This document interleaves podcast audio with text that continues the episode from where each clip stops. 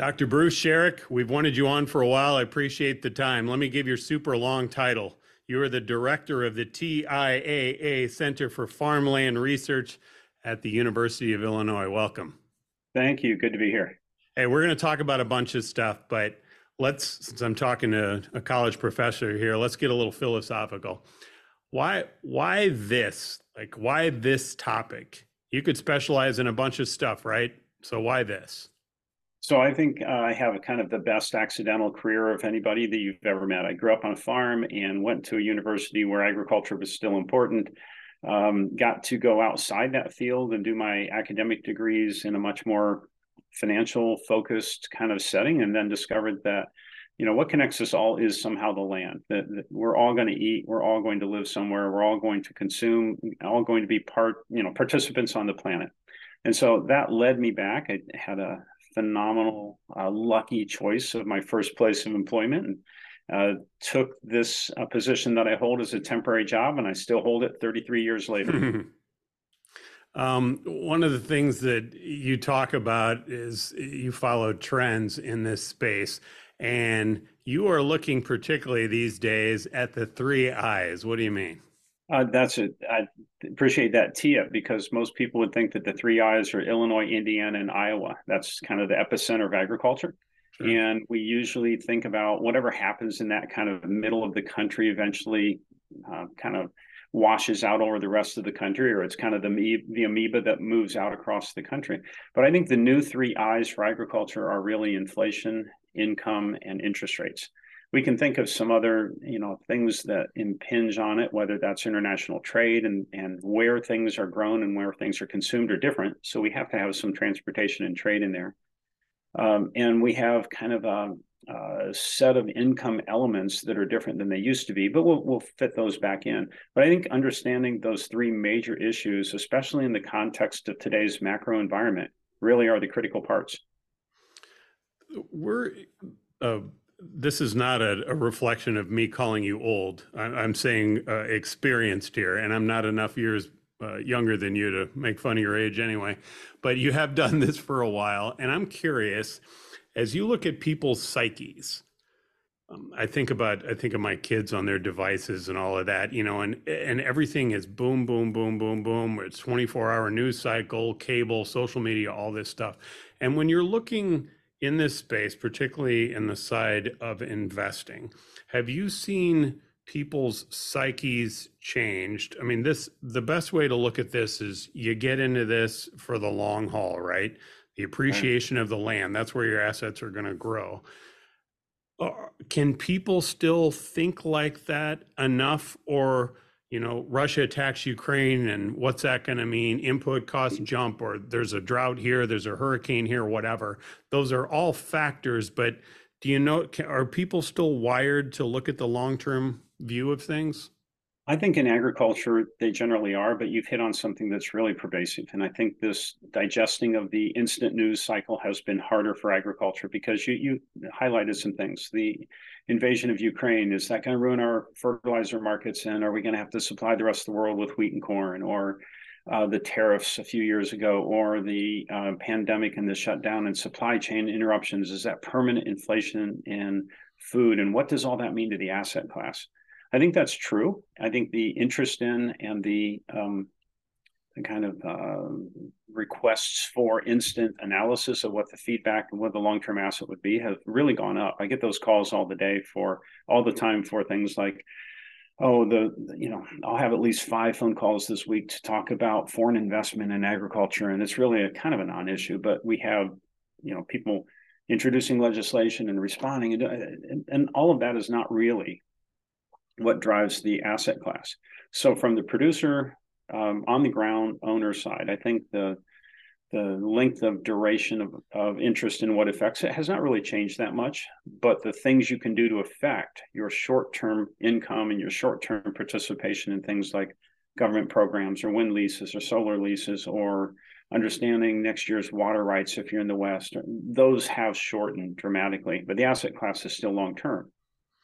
I think the way I have learned to uh, be in front of a crowd, so to speak, is rather than say, this is the thing that I'm worried about, is to now start by saying my long-term perspective is that there will be more people on the planet they're going to eat food and i want to hmm. understand what's going to influence the path from here to there what's the as we see these usda forecasts that generically speaking uh, income may be down double digits for 23 versus versus 22 which you know 22 is so right. so strong for so many people what's the impact of that as we transition into 24 uh, from my perspective, very little. Uh, so I think again, this illustrates kind of the soundbite uh, news cycle problem that is hard to really disentangle without a longer term perspective. If if you hadn't known what 2022's income was, would you call 2023 income high or low? And so I think the the casting from the political perspective is always to take advantage of the the version of a description, you know, which which part of the elephant are you feeling when your blindfold is on kind of moment.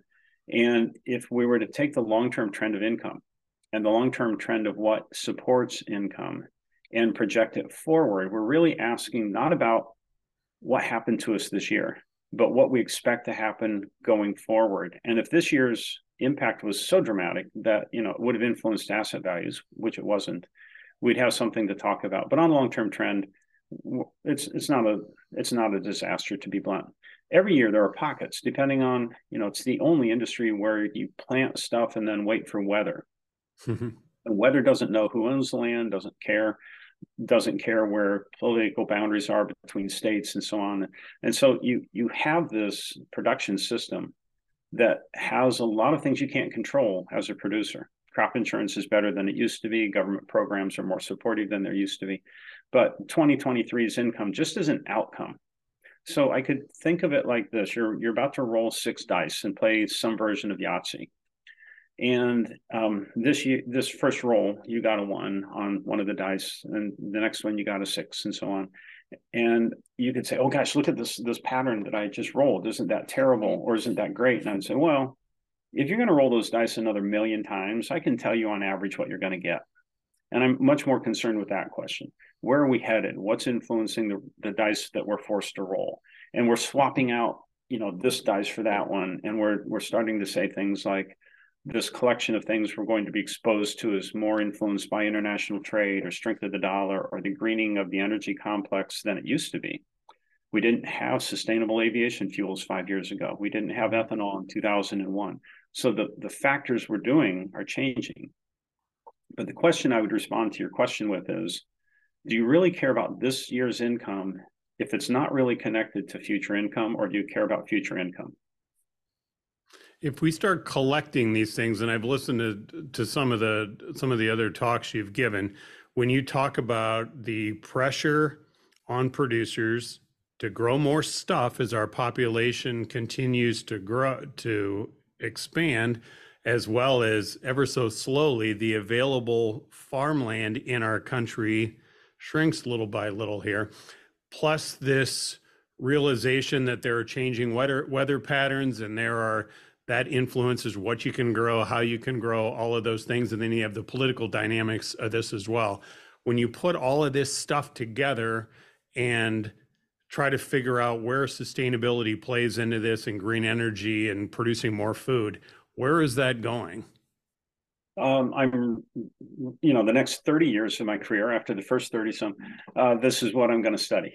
So um, I think we're at the early stages of understanding that because we had, I don't know, five or six years ago, BlackRock saying sustainability mattered, and we we all kind of injected ESG to publicly traded companies mm-hmm.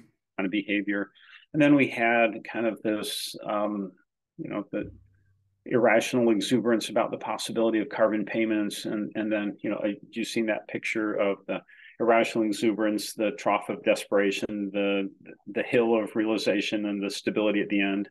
Um, we have kind of gotten to the point where we have to make real decisions now. And i think understanding and reporting sustainability standards in general will become base table stakes. We can't just not do that anymore. But I think the farmer friendly, the the ag centric version of those is emerging.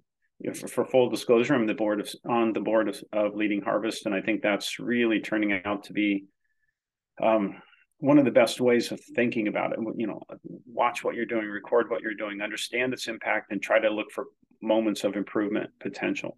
But in general, I, I love to talk to uh, folks about this issue because you'll start with somebody saying things like, um, you know, we're we're ruining the land and it's shrinking and we're going to run out of food. And my perspective is Malthus will always be wrong. We're producing maybe twice as much or more. Uh, Secretary Vilsack has a more precise way of saying this, but we're producing twice as much with half the inputs compared to 50 years ago. Right. Yields are ever increasing. The places we're putting uh, complicated genetics so that we can grow corn in parts of North Dakota where we couldn't before, for example, or um, understanding that we have nitrogen efficiency now that's mind boggling. So, yes, nitrogen escapement is a huge problem, but the nitrogen per bushel of corn has continued to just inch down and inch down and inch down. And we are making improvements in sustainability efforts.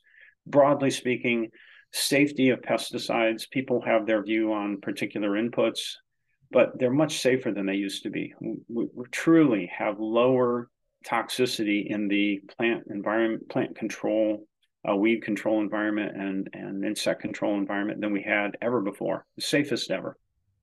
So we're growing more. We're growing in slightly different places. We have more frost-free days further north. We're we're the thing that you just described that we're planting houses and other things that take some agricultural land out of production every year. That's absolutely true.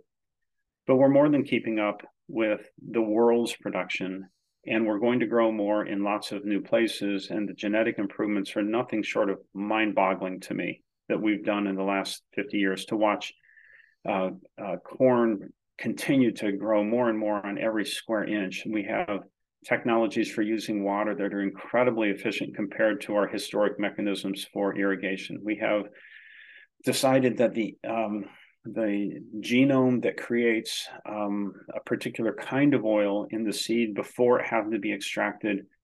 Maybe that's where we do the first level fermentation in the future. I don't know, but this this idea that we're being sophisticated about it is just why Malthus will always be wrong. I'm going to call this part one. I hope that uh, hope we can continue this this Absolutely. conversation in the future and do it often. Thank you very much. Appreciate it. Thank you.